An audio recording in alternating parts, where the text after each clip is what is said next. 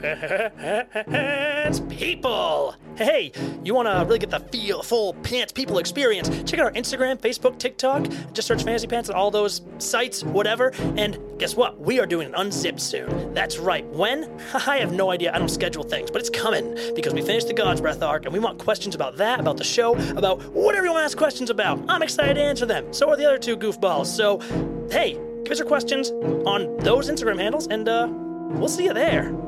Thanks so much. Enjoy the show.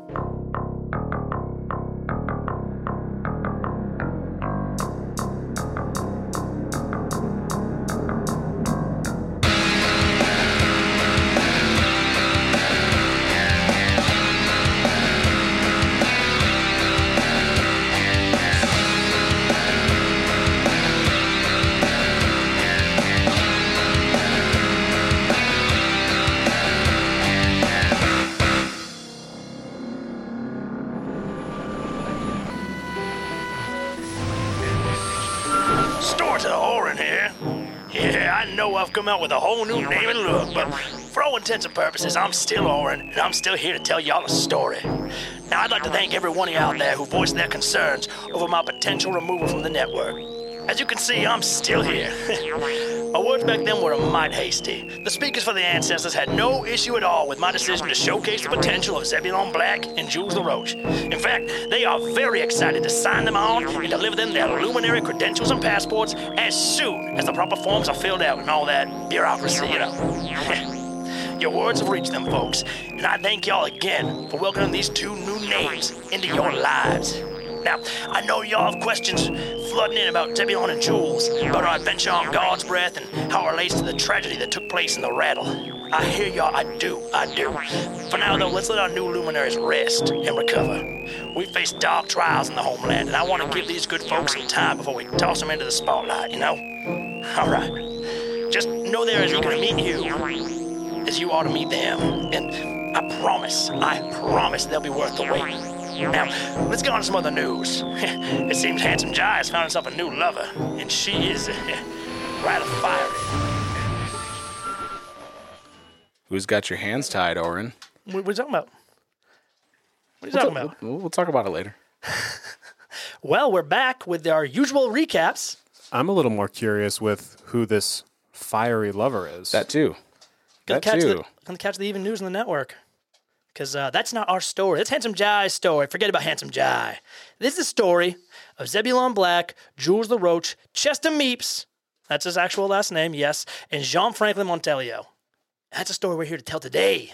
Montelio. We have had some huge updates to this uh, this narrative in well the last episode, and there's so so so so so so much to touch on, to catch up on, to to to just deal with. I think first things first, we're leveling up, right? Hell yeah. Hell yeah. Let's Level talk four. about level four. We're gonna roll some HP, and we're gonna talk about some of the things you've got. Oh God. Now I know this is also the ASI or feat uh, choice. Basically, the players here can choose uh, some skill points, uh, taking two skill points to add to one of their skills, which are all garbage. That's pretty cool. Or they can take a feat, which is basically just a really cool sort of uh, ability or passive trait they get that uh, is a little more unique and flavorful. So uh, we have some decisions made. One of them is going to be a secret for now. But first, let's talk about Zebulon. Zebulon, what's level four look like? Um, Jeremy, look at David's face for a second. What? Do you see what I see? Oh, I've seen it this entire time. I didn't. I didn't know. I didn't know you saw anything, so I didn't bring it up. You've got glitter on your lip. Yeah. At first, I thought it was spit. Okay. But then I but then I looked closer, and it was glitter, and it's from The Office. It's from The Office. Yes. Yes. I, I sat in that glitter today. yes. I sat. I, I Oh, sat. I got it's so on your much- hands? It's, It's on everywhere. your It's shirt? all over me. Don't touch me. Hey, this is the story of David and his glitter. I was gonna make like a glittery lip gloss joke or something. Well, don't. no, this is better. Yeah. What's level four level for Zeb? I think you asked about level four for Zeb. Um, level four for Zeb is uh, pretty straightforward. Um, I'm doubling down on uh, the only thing that he's good at, which is dexterity. So I took two points to get to 18. Hell yeah. Hell yeah. Any other cool rogue traits? Uh, no, not for not for for four, not for right now. Nope, that is that is it. well, two points ain't bad. Yep. You want to roll that HP? Yes. Let me grab my D8. And I will grab my D8, which is kind of broken. Well, I mean, I mean that, that bodes well for us, doesn't It'll it? roll fine. I don't know. We should do a we should do a study. Roll it a hundred times, see what happens. What'd you get? a one. I got a seven. Oh yeah, oh, nice. Fuck yeah. Nice, dude. Excellent. are. Oh man, I thought I Zeb's got been a one, so too. lucky with HP. Yeah, seriously, you are for a rogue. You're pretty beefy. Yeah. You're probably gonna be up there right around Jean Franklin now. Actually, And now I'm up to 28. Damn, Holy 28. Shit. Yep. Nice. Not Well, bad. nice. So average for this level is 21. Um, total possible is 32. Dude. Wow. Yeah. So wait, like, wait, are we doing? Sorry to interrupt. Are we doing reroll ones? I thought we were starting to do that. are we rolling ones? I don't remember. Did we? I fucking think you I don't should. remember. we can reroll Okay, I, ones. I don't. I mean, I mean, I mean, seven's still good. I just Yeah. it was something. All right. I Well, thought just for shits and gigs, that's a six. So of. okay. All right, I don't know. I'm into it. I'm I, into I it. don't remember. The listeners probably remember. So let's just not reroll. okay. So, yeah, I don't know. Okay, but I'm gonna use. uh I'm gonna use a button for advantage. Double advantage. Oh come So on! before we get to your roll, I need. what? level four, what's it look like? Now we're gonna keep your feat ASI choice a bit of a secret for Okay. now. Okay. Yeah, you you tell me what I can disclose here. Uh, just tell me about. Uh, I know you're you're still looking at spells, correct? Correct. All right. Yeah. So, anything else you got going on? well, I don't know what I can disclose. Let's just roll HP. Okay. Well, there for you go. go. All there right. you go. All right. Let's do this thing. Steven's just looking real concerned over there. Well, it's like you you basically said I can't tell what I did. It's true. It's true. Well, We'll touch you're, on- You're being shady and secretive. You're being sparkly and glittery. So it's like between the two of you, Good time back, guys. roll your dice. I got a five. I got a four. Five's pretty good. yeah, five's not bad. Five Yeah. is pretty It's darn above good. average. Yeah. Yeah. Yeah. What are you All up to? 14 HP now? 19. Oh. I haven't broke 20. Oh, poor Jeremy. Poor Jules. This is awful. But we've learned that Jules on that back line is a killer. Yeah. As long as he stays in the back line, he is he's good to go. So, HP is rolled. We have uh, some elements of this level up we're going to keep a little secret. And we have some narrative beats I want to uh, introduce to you guys to, I guess, sort of influence these these these uh, these feats, these ASIs. We have a lot to touch on, like I said, which is why it pains me so so much that I had to start us off with a flashback. Nothing right. good comes from flashbacks. Oh, you know how it is. And sorry to use the same old music I've been using all this time for flashbacks, but I just really, really like it, you know? Let's get this started. We see dawn cracking over the great pointed mountains of the Canton Range just west of the grand city of Cerule. We follow this sunlight as it glints off the stones of the towers at the edge of the high city, where bells are ringing all across the city, down over these small, low buildings, the long tenements of the low city that surrounds it. We pan down, down from the heights of these towers, serving as the border between the Stornra marvels the city of towers and the grand slums that surround it. We pan down and down and down across an open expanse, heavily patrolled by armored men in tabards of white and blue, and into these low buildings and broken streets. And here we see a sorry, sorry sight. We see folks beginning to move in droves, their hunched bodies limping, their eyes shadowed with drooping lids. The masons and laborers of the low city are moving in to work on towers that they will never get to live within or really experience, or they're moving to join a caravan heading towards a great variety of stone quarries and gem mines in the mountains beyond the city. And here, watching this crowd from a darkened alley, we see the emaciated form of Jules LaRoche. Now 14 years old. And I'll ask you, Jeremy, what does it look like when Jules is just days after making his escape from the Tower of Authority? What what state is he in? I think his eyes are very intense during these moments. Um, I think he's staring every individual down, sizing everybody up that he can, because he doesn't he doesn't yet really trust anybody outside. Wow. Yeah. Yeah. I mean, this is a whole new world. You're so new here, and now you just you're just sitting in like the, in the cesspool of your your parents' corruption. You're seeing the victims of their rule up close and personal. You're with them now, and it's hard to know what you what, what you would do, what you would think. I mean, I, I, I think at this point, Jules still believes that he knows that these people are good people, mm. but he is also terrified that they are also agents of the family. Still, you know, somebody's somebody's gonna rat him out. and you know for sure you are being hunted. In fact, you're watching as this line of laborers moves uh, to a crowd of LaRoche guards, sort of at the, the edge of the low city, scanning all their faces and searching for you. And you've managed to keep out of their clutches for now, but there have been some dangerously, dangerously close calls. I mean, just this morning, you only barely managed to slip out of the high city carrying only one loaf of fresh baked bread, a loaf stolen from the window of a bakery at the high city's edge. And then you clutch this precious gain now, yet you do not eat.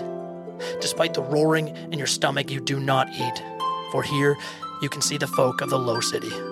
You can see these victims of your parents' rule. You see the broken, beaten laborers, and you see their children. I mean, just across from this grime covered street from where you stand, you see two young girls in torn, simple tunics hugging their exhausted mother. You watch as they push aside her sandy hair and each plant a kiss on her forehead. You see how she smiles at them, how they smile at her, but as she turns from them, as she leaves, the little girl's smiles dissolve. They just collapse into each other's arms and they whisper to each other harsh words spoken through gritted teeth and tearful eyes. And where you stand, only the word hungry carries to your ears. What do you do? Can I get to them without being seen? Yeah, a lot of the uh, laborers have moved on at this point. They're some of the only folk that are still on this strip of road, and that crowd is blocking any vision for uh, that the guards could see past. Basically, Okay. So I'm gonna I'm gonna walk over to them. they sort of they, they're kind of like focused on each other as you move forward. But as you get close, suddenly they just break apart and look at you. It's it's okay. It's okay. Um. And I'm gonna cautiously squat down. I'm not I'm not super close to them. I don't want to make them any more afraid. But I'm gonna squat and hold out the loaf of bread. Take it. Take it. It's yours. The girl in the back just pulls in her sister's like tunic, just "Sa- Sana, and the one girl a little older in the front just kind of puts a hand up. It's okay. It's okay. And she just looking you straight in the eyes, cautiously reaches out Here you go. and takes the loaf. You watch this bread pulled away from you. The buttery smell is leaving you, that crispy feeling, that warmth it had leaving your hands. Your stomach roars. But you see, as that smell hits these two young girls, they look down at it, their stomachs roar, their faces break into an uncontrollable grin. The young girl just takes it and begins to move inside a, a building behind her through a darkened, like curtain covered doorway, and the older girl, Sana, just looks at you. Thank you. Thank you. You're welcome. And, uh, make sure your mother gets a little bit of that too. I will, I promise. And she's gone. You watch that curtain fall behind her as she vanishes into the dark, gleefully clutching that precious gain. And you stand there in the street, your stomach roaring, as your first meal in maybe two days is just gone. And then that buttery smell touches your nose again and you feel a warmth being pressed into your hand. You feel a flaky crust of another loaf of bread. And you look down. You see a child is holding a loaf just like the one you had, holding it out towards you, basically just pushing it into your hands. A child with a little newsy hat and a really large, oversized brown coat, a mop of orange hair and cheeks spattered with freckles. And uh, I think he scares the shit out of me. the fuck? Whoa, hey, hey. Easy, easy, big guy. Jeez, don't scare me like that. I'm sorry. Holy Hey, shit. look, hey, come on. Big guy's got to eat too, right?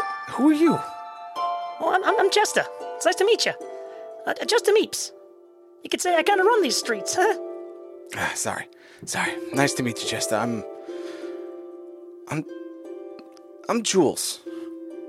Jules. Jules. I like that name. A little better than Big Guy. Now, come on, eat up.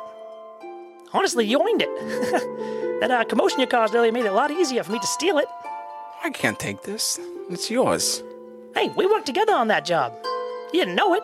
I've been following you. You sneaky son of a bitch. That's what they call me.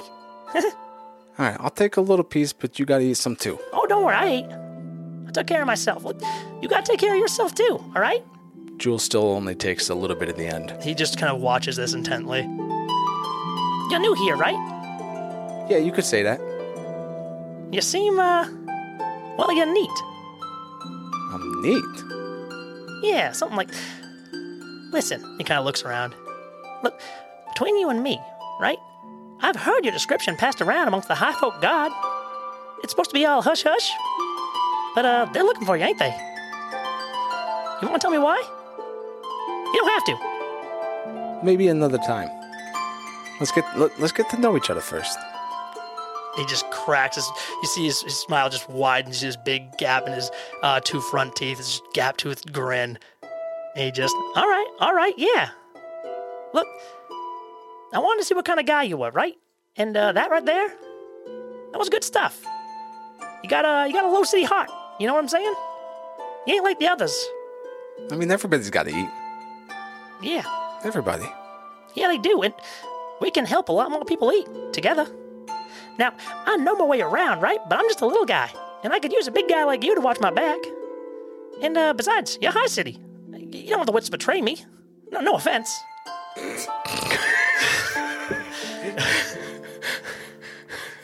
kind of. Jules raises one eyebrow. None taken. All right, yeah, yeah. I need a, I need a little help getting a little savvy down here. Well, all right then. he kind of puts a hand out towards you. All right, Jules reaches out and shakes his hand. And I think just see his hands moving. These two, like we gotta pan out with these two for the first time. Shake hands, look each other in the eye. Can I call you friend? Sure. Yeah. It's always nice to have friends. No, to be honest, I, uh, you might be the only one I got right now, and I, I don't know you that well just yet, but uh, I appreciate you. Well, we'll find more friends, huh? And uh, for now, hey, Chester and Jules. Jules and Chester. Think of the trouble we're gonna get about, huh? It's got a nice ring to it. Oh, yeah. Someday this whole city's gonna know our names. Damn straight. I think we pan away from this moment. Light fills our screen as we are brought back into the present, to the Citadel, into the ugly coyote. Yeah, not the fucking pale moonlight. Hang on, Fuck hang on. guys. Let me get it. Let me get it. There it is. Boom, boom. There it is. Welcome back to the ugly coyote. Feels good to be home. Boy, we have a few things to touch on here. Now, last time we ended the episode, we cut to a few days uh, post your return. And I want to touch on what happened in those couple of days before your announcement, before your broadcast, uh, real quick. Now, you guys received some news from God's Breath maybe a day or two later on. Um, you know that the only bodies discovered were those of the four farmers in that central home, the four uh, possessed farmers that you, you, you know, dealt with. Um, but you also know there were 16 other people working on that farm pact, all of whom have remained undiscovered. Uh, current theories say that their remains were brought underground by whatever mysterious assailant uh, caused that farm tragedy. Uh, the exact identity of this creature remains undisclosed to the general public, and that's really all that's been said publicly about the tragedy on God's Breath. Right now, your names have been kind of not out in the record. That being said, Kiana's been actually staying at the Coyote with you guys. We touched on that last time. She was there during the broadcast, but she has been there, uh, becoming fast friends with Jeans. She's been working on painting with her left arm, getting a little practice, and we see that the uh, the back wall of the Coyote is slowly being overtaken by a great mural. Uh, it's still in rough shape, you know, still still work in progress, but it looks to depict our four heroes here standing valiantly in front of a horde of shadowed dangers. Jeez, So uh, yeah, it's coming out nice. that's pretty cool. Um, you know that Coley has sent out for one of uh, Atash's Pari angels to uh, come to the Citadel to regenerate um, Kiana's lost hand, such as the shield bearers had done for Arhalan before. But uh, Right. it takes some time, it takes some expense, so that's still in the works. Uh, speaking of Coley, he has been busy. Uh, you know, he's been doing a lot of work at the, on the network. Uh, he did manage to go back to Promise. He brought the diamond. You, I'm sure you gave it to him. That belonged to the Proclaimers. Yep. Yeah, Great. once we got what we needed out of it. Great. Uh, he brought the diamond back, and he told his story to the Proclaimers to have it written down in the Awakening song. Um, he also brought a little extra gift for you guys. One day you come down to see a present, uh, basically just sitting there on one of the tables. Uh, Ader points you out to it, and there's just a little uh, little note that says, "A present from your patron." You see a little winky face under a straw hat. Um, and you look at this rustic brown pack with this magical inscription embroidered around these sort of mouth and pockets, these big buckles uh, fastening it tight. Uh, and this is a handy haversack, which let me. Do tell. Please, please do explain. Very handy. That sounds intriguing. I'll cliff notes it. It's a pretty long description, but basically, this backpack has a central pouch and two side pouches, each of which uh, works as an extra dimensional space. Each side pouch can hold up to 20 pounds of material, uh, not exceeding a volume of two cubic feet. The central can hold up to eight cubic feet and 80 pounds of material. Uh, it weighs. It always weighs five pounds, regardless of how much stuff you have in it. So just a fantastic adventuring gear sort of thing. Uh, retrieving an item from it requires you to use an action, but like you reach in and that specific item you're looking for will always be on top. And uh, there's some limitations. It can like get you know destroyed and whatever if sharp objects pierce or tear it, and everything inside if it's destroyed gets lost forever into like the astral plane. So you gotta be careful with it. But it's a really cool little magical sort of accessory that uh, Yeah. It belongs co- to you now. Could come in handy. Yeah, definitely a, a very nice gift. Um, another question I had for you guys, as far as uh, the fallout from God's breath, what did you do with Percy the horse? That's We a kinda skipped Zebulon over that. question. Um, I mean, I assume that we would just would have found a, a nice home for Percy once we got back to Promise. I mean, I don't think we would take Percy with us, right? I wouldn't think so. Yeah, that's my first inclination. I mean, too many nat ones happen for us to keep a horse around. All right. So Percy's back on promise, maybe with that same uh, that horse, uh, you know, handler. No, you fuck that guy. No. the horse. I'm gonna say Percy went back to the Proclaimers. That I love that. That's great. Yeah. Yeah. Yeah. Um, okay. All right. So that's uh, that's talked about and done with. Um. So let's talk about what you guys have been up to since getting back. Now, uh, this is before the announcement, so you're not famous yet. You're not known. Uh, let's say there's like three days before that happens. So, like, how'd you spend your three days? Just real quick recap, so we know. I think Jules drank and slept a lot. Uh, yeah. Uh, yeah, I mean, obviously the, the, the first stop is back at the Coyote to make sure everything's all right.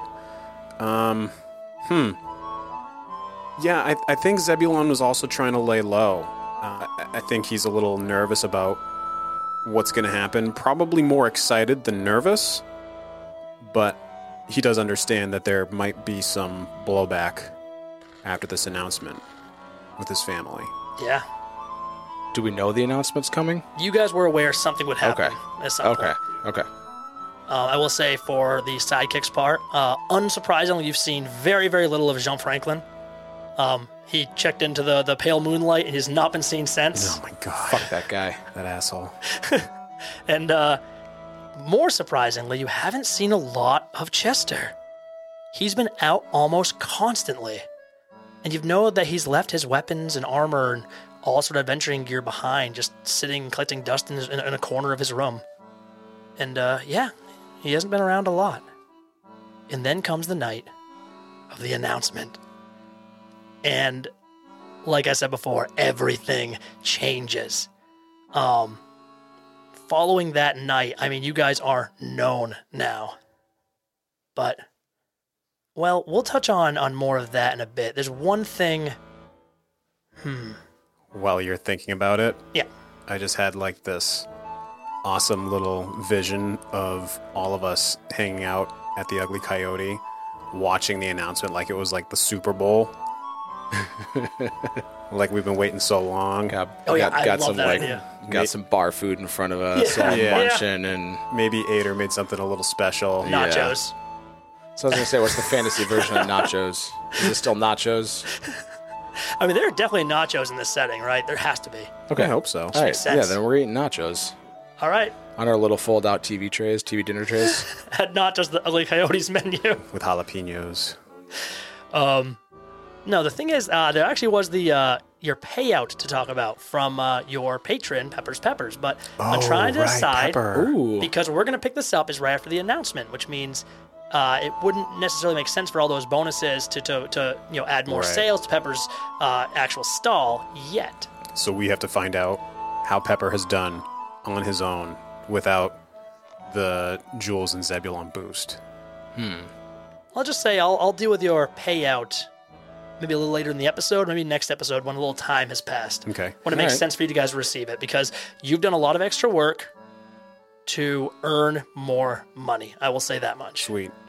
Yeah, yeah, and it's not even like because right now we don't have the passports. Like we, it's we couldn't go check on Pepper if we wanted to. You couldn't. Yeah. You have to wait. And that's what it is now. You know from the moment that announcement was made, now it's a waiting game.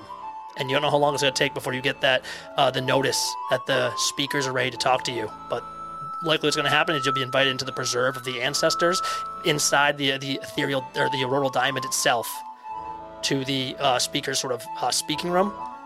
Uh, and uh, yeah, you'll be given your your sort of luminary, uh, you know, paperwork, your passports, maybe even your first objectives and quests. Uh, the whole rundown then. But now it's just a waiting game. Good, good. Now, let's pick this up on the morning after your little announcement, where I imagine you guys probably did some celebrating that night. Oh, for sure. how many shots did Zebulon take? I'll roll for it. I don't care. I don't give a fuck.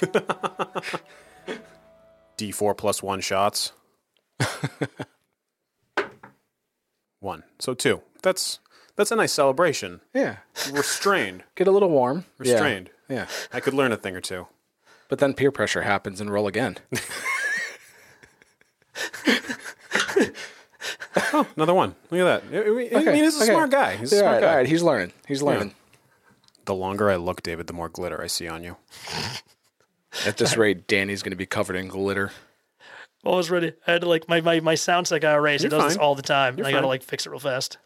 Don't want a bunch of weird noise. A lot of times I think look about the, at these episodes, and these sound sets will have like the wildest shit randomly in. Like, like I think there's a, a serious scene from an earlier episode where, upon re-listening, I hear some person go, "Take the L, loser," in the back, and it's just like, why Syrinscape? Why do you have that? I can't edit that shit out. it's just there forever. Um, see if you can find it and uh, get back to Steven. So. Speaking of Syrinscape, thank you for letting us use your music. We love you. Yeah, Oh, sorry, yeah. you're the best. Even though that thing that you, I just said happened, uh, don't like that. Well, now you just diluted that. But I love everything else. You guys are great. Morning comes in the ugly coyote. We see uh, you guys sort of waking up, stirring as the day starts. Jamal the pangolin is uh, nestled up at the foot of uh, Jules' bed. I think the day starts with a little knock on your door, Jules. Now, what's your sleeping situation? Who do you who do you actually share a room with here? Well, I think when we first arrived, I think it was I think two rooms. Yeah. One for You're Zebulon. right. You're right. Yeah, I'm. So I'm I, I share a room with like half the cherry delights. right. At this Okay. point, we've probably settled Yeah. into a, a slightly more permanent situation. Right. I imagine I'm in one room with a few of them, and then Chester and Jeans are in the other. All right, I'm into that. Five gold pieces. Are Damn it, Syrinscape! like that. Don't know. Okay, okay, I'm up. Fine. And the guard leaves. I'm turning off all of this. All right, good. It's just music now. It's just music. No more tomfoolery. This is serious time for serious podcasters. Steven. Stop it. You're knocking at your door. It's a serious knock. You could tell. Shut up. Stop doing it. What? it's a serious knock, and what? All right, all right. Here we go. Here we go. You hear a knock. Dunk, dunk, dunk, dunk. Jules. It's Jean's voice. Jules, you awake? Uh, Jules kind of sits up from laying down, rubs his eyes.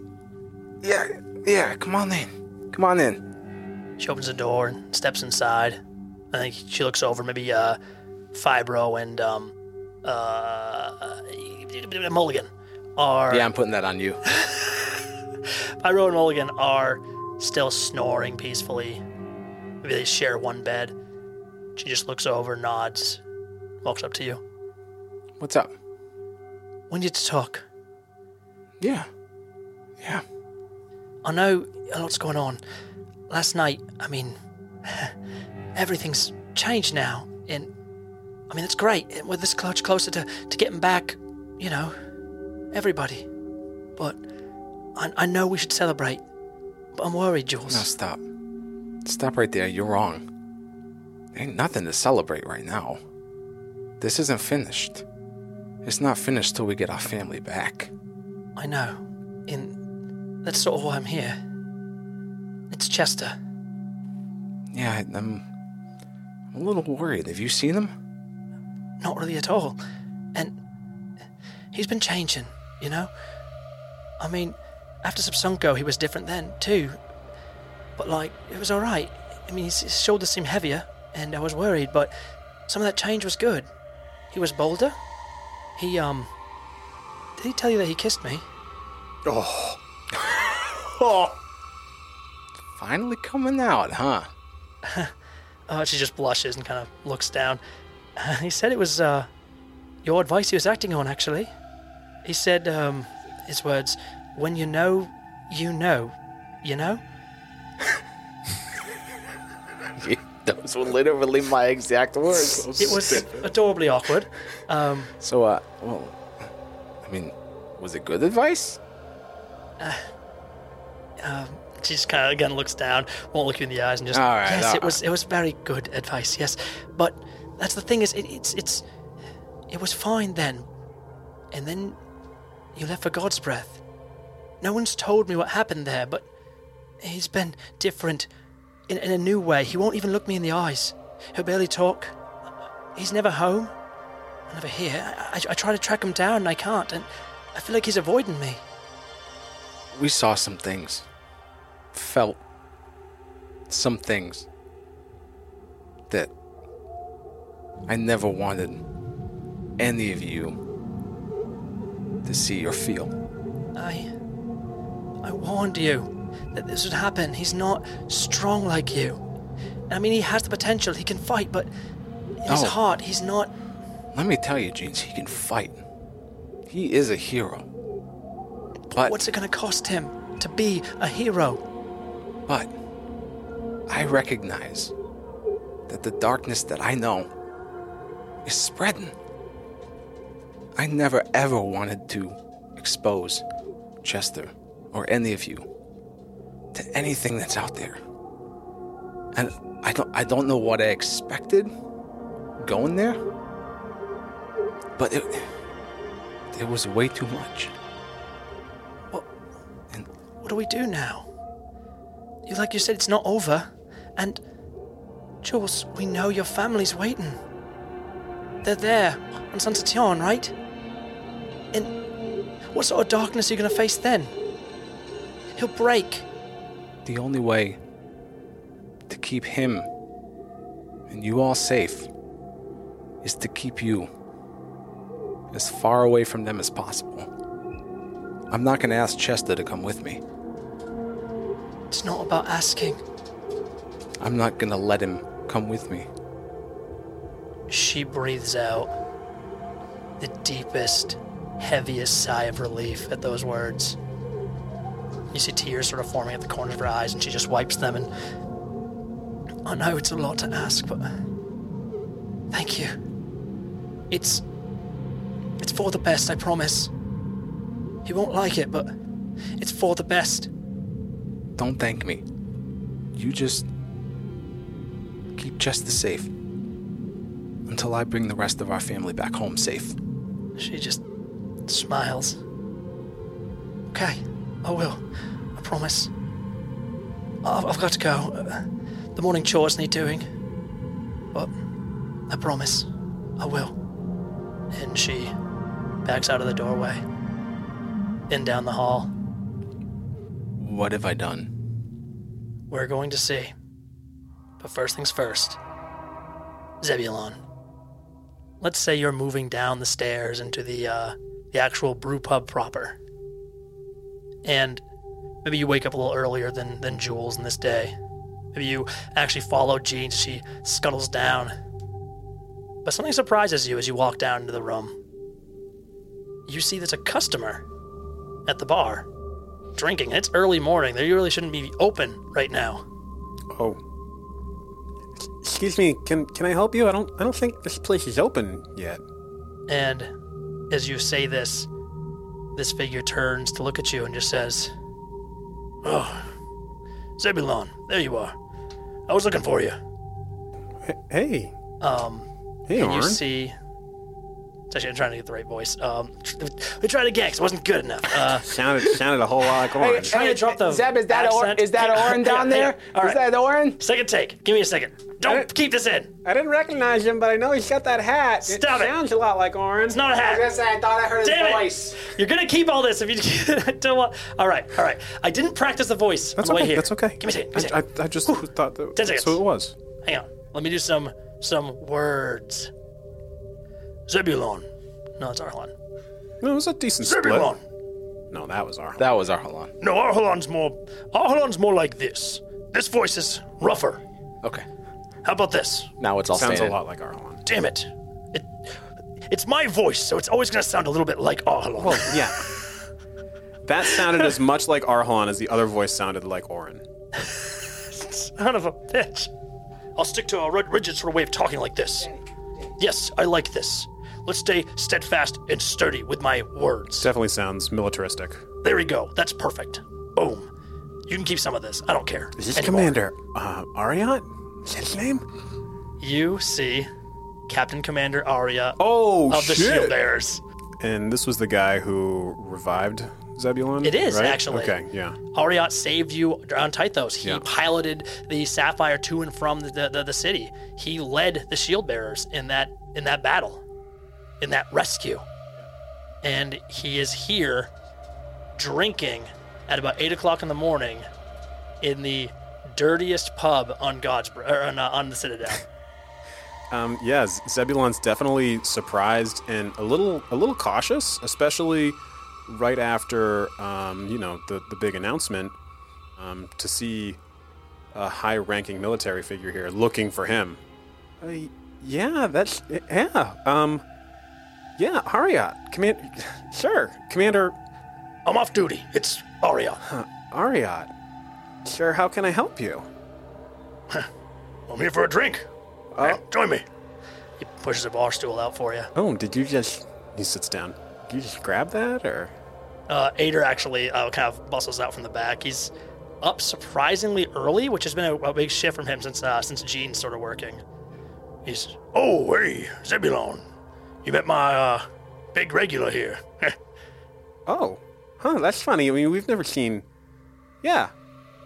it's been uh, it's been busy since the Tythos tragedy. I haven't had time to get out, but this is my favorite place to frequent. Oh well. Um, that's that's really nice. Um, uh, well, welcome back. And let me describe Arya a little more for everybody here. You see, he's uh, a little over 40 years old.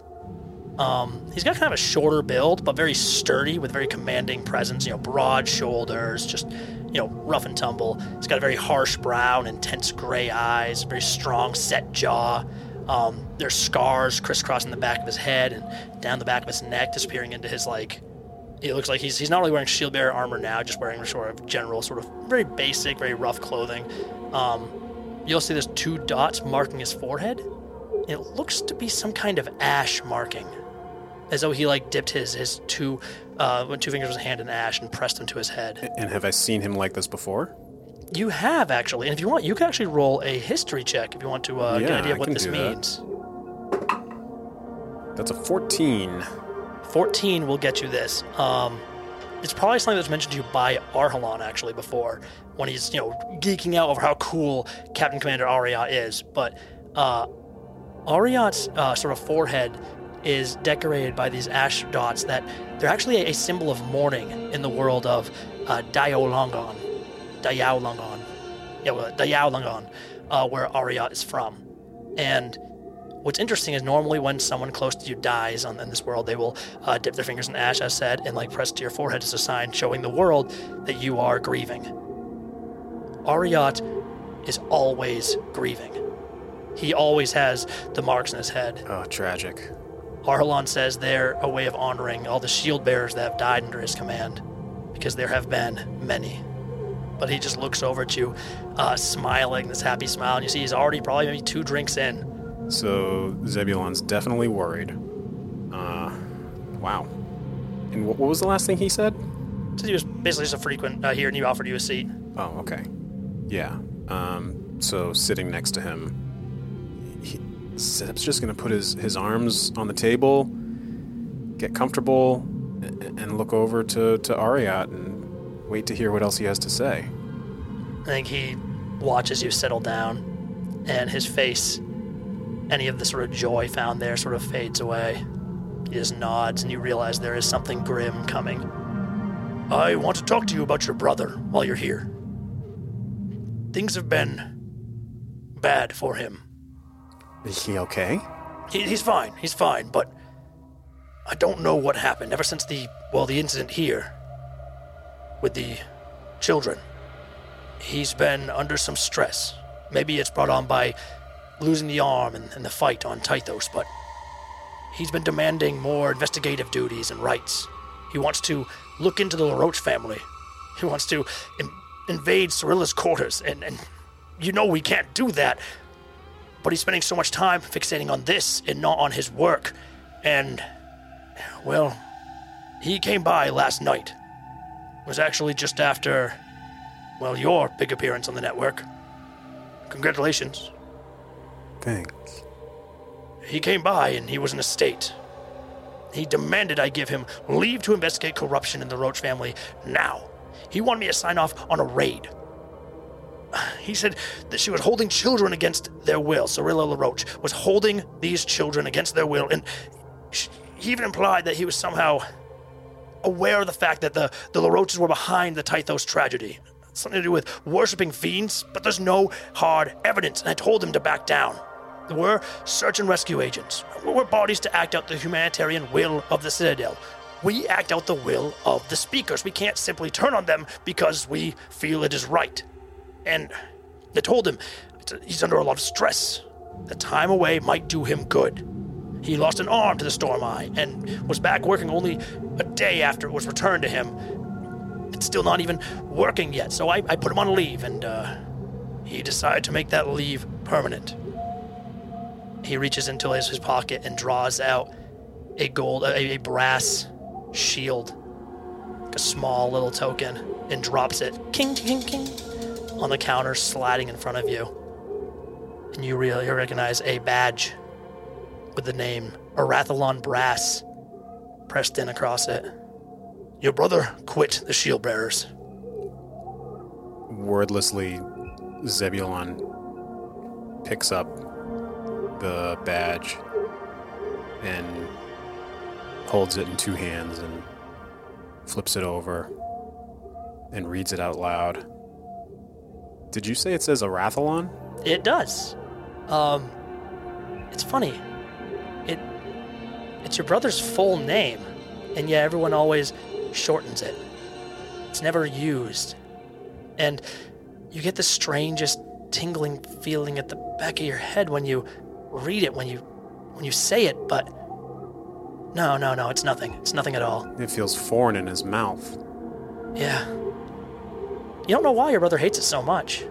My Shole hates it so much. That name. Rassilon. Where did he. Where did he go? Uh, do you know where he is? I believe he's still here. On the Citadel. I. Probably locked up in his apartment. No one's seen him around. Who else knows about what he's been saying? I mean, he kind of looks down at the dri- swirling liquid in his glass, getting very low. I had to report it to your grandmother. She knows everything. Is anybody taking it seriously? It seems serious enough. But maybe it's a good thing. I've always liked Arhalon, but he is partial to heroics. I have seen a lot of good men like him die on mission. You see, he presses his fingers up towards his forehead.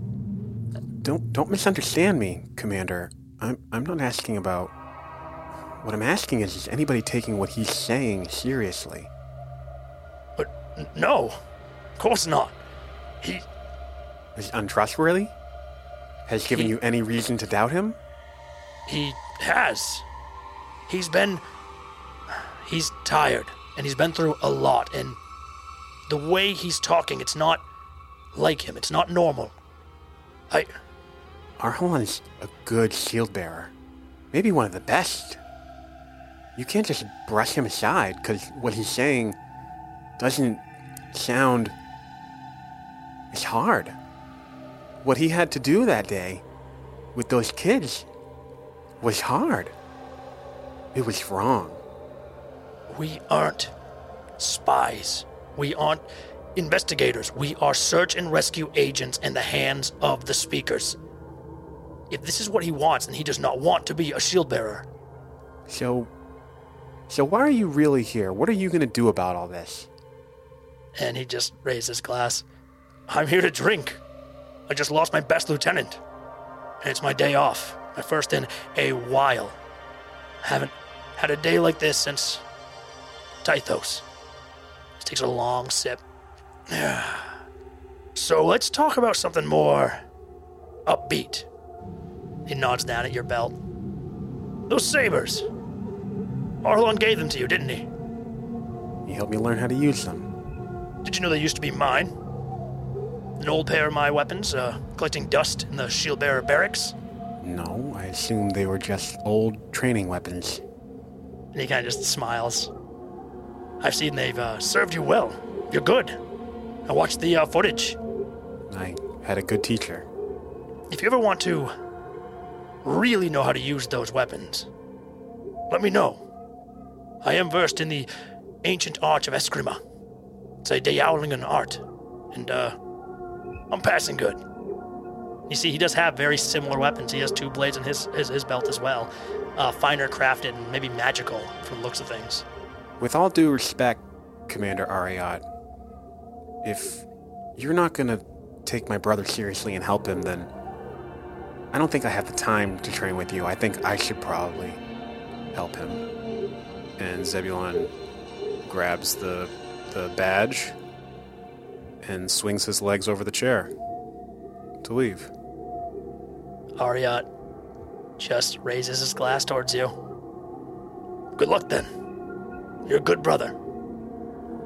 And he takes a sip as you walk away. Whew. Holy shit. Holy shit. I know what you were trying to do there, and I'm sorry. No, I like I love this. In fact, Zebulon, I want to keep following you around for a little bit longer. Just a little bit longer. Uncomfortable. Oh yeah, where are you going? Um, to Arhalon's apartment. So you press out the saloon doors into the streets. And it's interesting. Because as you start walking down those streets, a very strange sensation comes over you. Well, no, he had a strange sensation walking out of the place. Like he had that like almost sense of vertigo when like uh, I don't know when you you lose a job or or somebody dumps you or you experience you know uh, I don't want to be as dramatic as saying a death in the family, but you know what I mean. That like that feeling where you're almost floating and falling at the same time. Kind of like that cinematic thing where the camera's like doing circles around you and you're kind of yeah. looking around. It's fascinating because while you're experiencing this, you're watching as almost every face on the street is turning towards you. And whispering and pointing and is Right. that is that Right, this is Zebulon, the- Zebulon Black. He He's f- black. finally got what he wanted, and this Yeah. is the worst time to be famous. People are trying to approach you, and maybe you're just rushing. Are, you- are you like are you, are you like you stopping to talk? He's not jogging, but he's like fast walking, and, and he's he's trying to put on a smile, and he's like, you know, as he's passing people by, he's turning his body to like walk sideways and backwards to apologize. I'm, I'm sorry, I I'm really busy right now. I, I can't stop. Zebulon! It's I- Zebulon! I- thank you It's so Zebulon! much. Um, Zebulon! I'm, I'm gonna love be I'm gonna be back. I'm gonna be back around. It's it's really I thank you so much. Um, I, I just I can't right now. and you're just pushing, pushing past, moving past. The crowds keep opening up around you. People looking, people staring, people pointing, people laughing, cheering, and you barely see it. Pushing and pushing and pushing until you find yourself towards the top of the coil of the great fossil that the city is built on by the uh, Palace of Exile and your apartment with Arhalon, which lies just to the side of it. You work your way up to this sort of long building.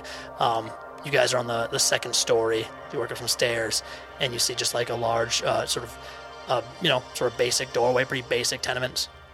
What do you do? Uh, Zeb- Zebulon doesn't even knock. He just goes right in. You find the doors locked, which has never been the case before. Yeah, I, I can see I can see the motion because like I know just muscle memory how how many times I've gone to open a door and like half walked in Yeah. to discover it's locked. So he s- steps back and knocks on the door fairly hard.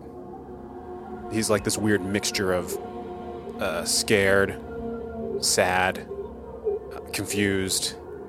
A long moment passes, and the door opens.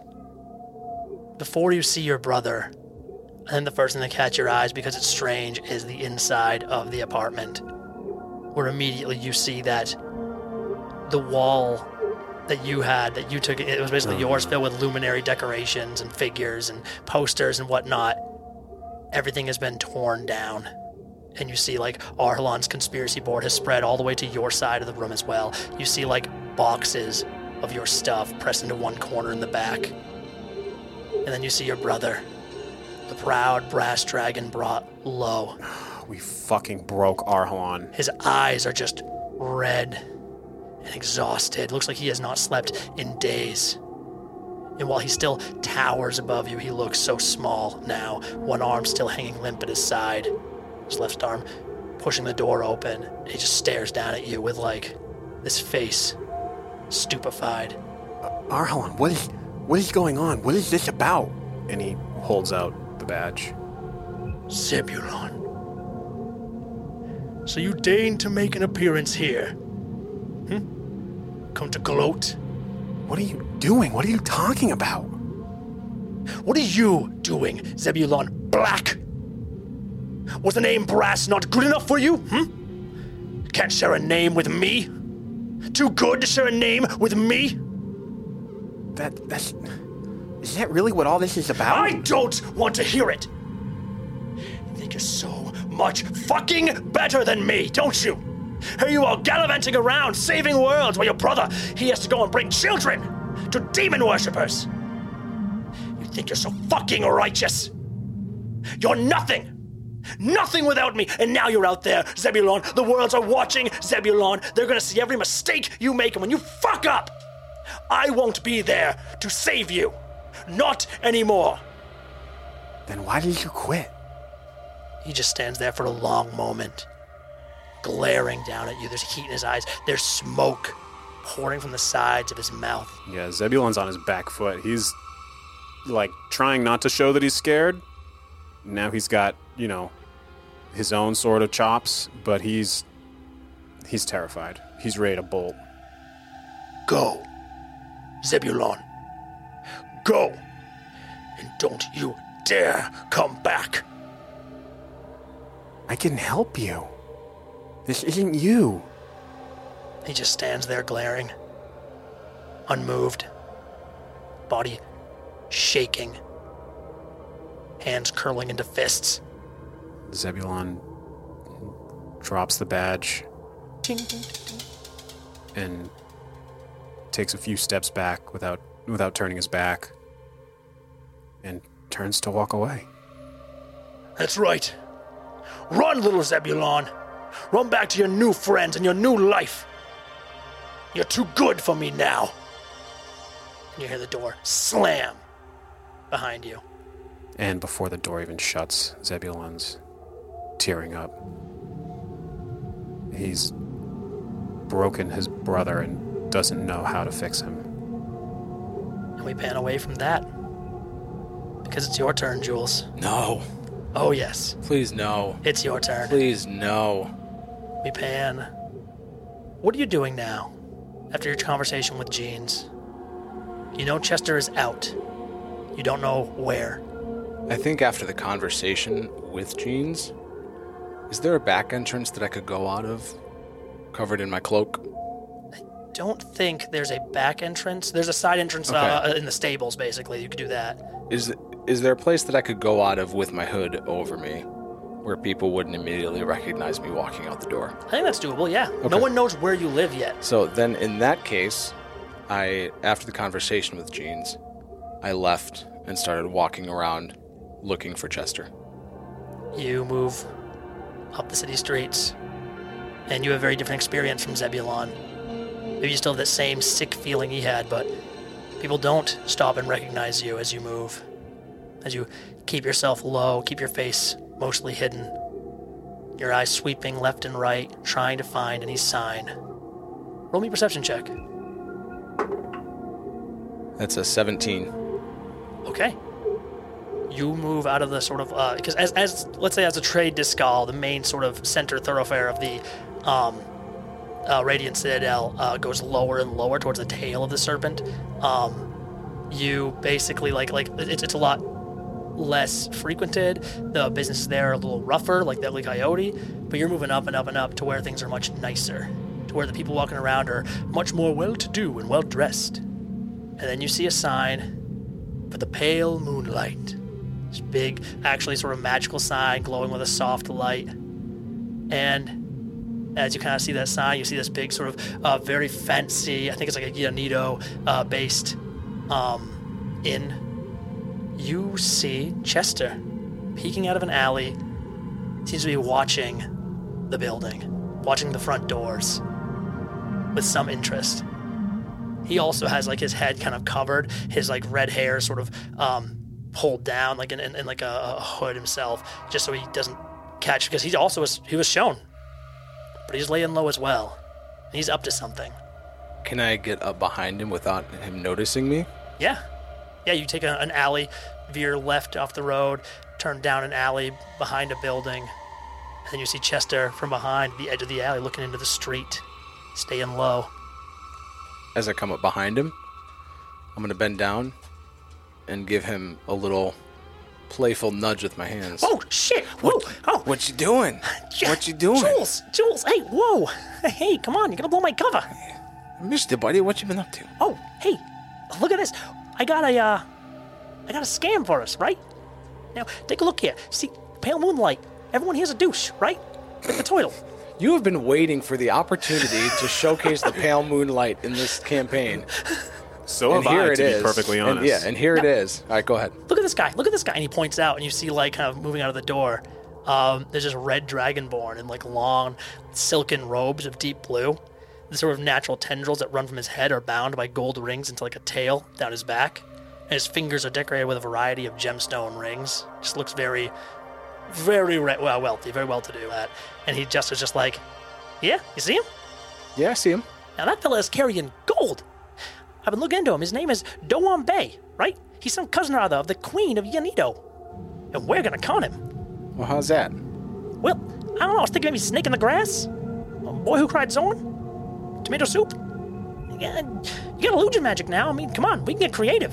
But like, think about it. We got all those low city folk. This is still at the Palace of Exile, hey. you know, and, and someone's got to help Chester. them. And someone's gonna like old Chester, oh, times. Chester. What? What? What? Still, Can we do this? Just one, one game. Like before, right? Like Tythos. Those people still need us. Justin, listen to me. I'm listening. yeah. I'm sorry that things ain't normal right now. I know they're not normal. Don't, don't. Look at me. I've seen you grow into a hero. And what I need you to do now, Jules, stop. you need to be the hero for our family. Stop. Just one game. One game, all right? Jules and Chester, remember? Jules and Chester. Everyone's gonna know our names. Helping the low folk.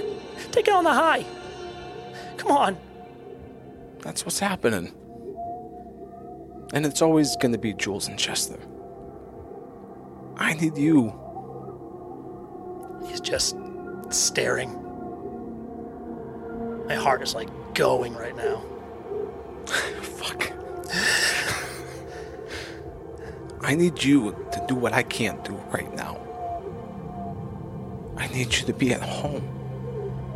They, they need you to be at home. Jeans needs you to be at home. They don't. You know I can't do that, Jules. We're not done. We got work to do, right? No, we're Those not. kids need saving. I'm not we're leaving not you. done. No, we're not done. And I need you to be the hero for the family. Don't do it, Jules. Jules, listen, Jules. I know. I know I've been off. I know it's been hard. I Chester, I can When do I- this. I can do this. All right. when I first came to these streets, you saved me. Let me save you. But if I'm not there, Because- who's gonna have your back? You're always with me. You are always with me. Just let me say my piece, okay? Real quick, just let me say it, and you can decide what you want to decide. Cause I, I know it's been hard, right? Like on some Sunko, it was different. We were dealing with con men, and I can do that, right? I can handle that. I've seen it before, but I watched Vio Rune die in front of my eyes, right? I watched that fire almost kill that kid, and then God's breath and fuck, Jules. I wasn't ready for that, but but I can be. I can make it. I can do it. I just need time, all right? And and look, I don't want this. I don't want to change. I don't I don't want to grow up. I don't want to be a luminary. I don't want any of it, but but I want to be with you, all right? I like who I am with you, Jules. And for Jules and Chester, I can do it. I can do it. I promise. Just we're brothers, Jules. Look, I was afraid. I was afraid of changing because I still want to be Chester no matter what. And I don't feel like Chester anymore. I, I look in the mirror. I don't. I don't see me. But Jules, I've been doing thinking too. I love you. All right. And I love the Cherry Delights. And as long as I love you and the Cherry Delights, then I'm Chester. That won't change. No matter what happens, what I see, what we do together, I won't change. All right. One more chance. Please. I'll, I'll talk to you more. I'll open up. Just You trusted me enough to follow me into the darkness and to open yourself up to that horror. We have trusted each other unconditionally, always. always. And now I need you to trust me when I say that you need to stay.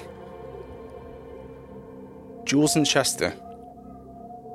Chester and Jules. We're one. And the family doesn't work without us there. They need you. Jeans needs you. But don't you need me? I do. Then I should be by your side. I. Only for now. Right now, they're scared. And they need somebody strong. They need a hero too. We're tackling this together. We're just tackling different parts of it. We're still together. We're one. Jules and Chester, Chester and Jules. fucking right. That's how it's always been. That's how it's always gonna be. Okay. It's only temporary, right? Just for now. Just for now. I'll be back. I'll keep training and I'll. I'll have your back and I'll watch Cherry Delights. I'll protect him, I promise. You are a hero, Chester. You're my hero. You watch as Chester's eyes fall. Tears run down his freckled cheeks. And he rushes in to embrace you, pressing his face into your chest and just holding himself there. It's only temporary. We back together. We will, right? Right? We're always together. Love you, buddy. I love you, Jules. And you fall into this embrace as well. You feel this outpouring of emotions. And while you don't see it, while you two stand in that alley, while you hold each other, you can feel the light of your loot. You don't see the people in the streets that stop and gawk as a great brilliance shines from the alley, pouring out into the street, a brilliant white light. This loot from the Feywild, this loot connected to you and your emotions, shining brilliantly. And you can feel it shining in you, through you. You feel a well of power in you. And as you hold Chester, and maybe you open your eyes for a moment as a strange sensation overcomes you. As your body begins to vanish into this luminescent mist. And you feel yourself being pulled away, free and carried on the wind, free of form. And then you feel yourself come back together, standing on the roof of the pale moonlight, looking down at that street, looking down at that alley. You see bits of mist coming off of your fingers. You have just used Misty Step. You've unlocked the feat. Fey touched. In this moment, as you stare down, you hear a voice behind you say, Jules? What the hell was that? And you turn to see Chester behind you. Luminescent mist coming off his fingers as well, because Chester has also unlocked the Fey touched feat. Holy fuck. Holy shit. And I think we'll call it there.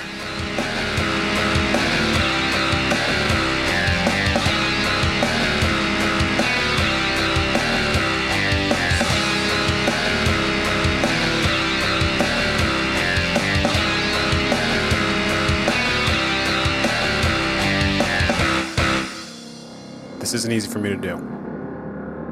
But David, I present you with one of my buttons. Oh man. Oh, you're gonna regret this. yeah, I already do. Fucking Oh hell. boy. I I've played in a lot of games with you, and that that session was wild.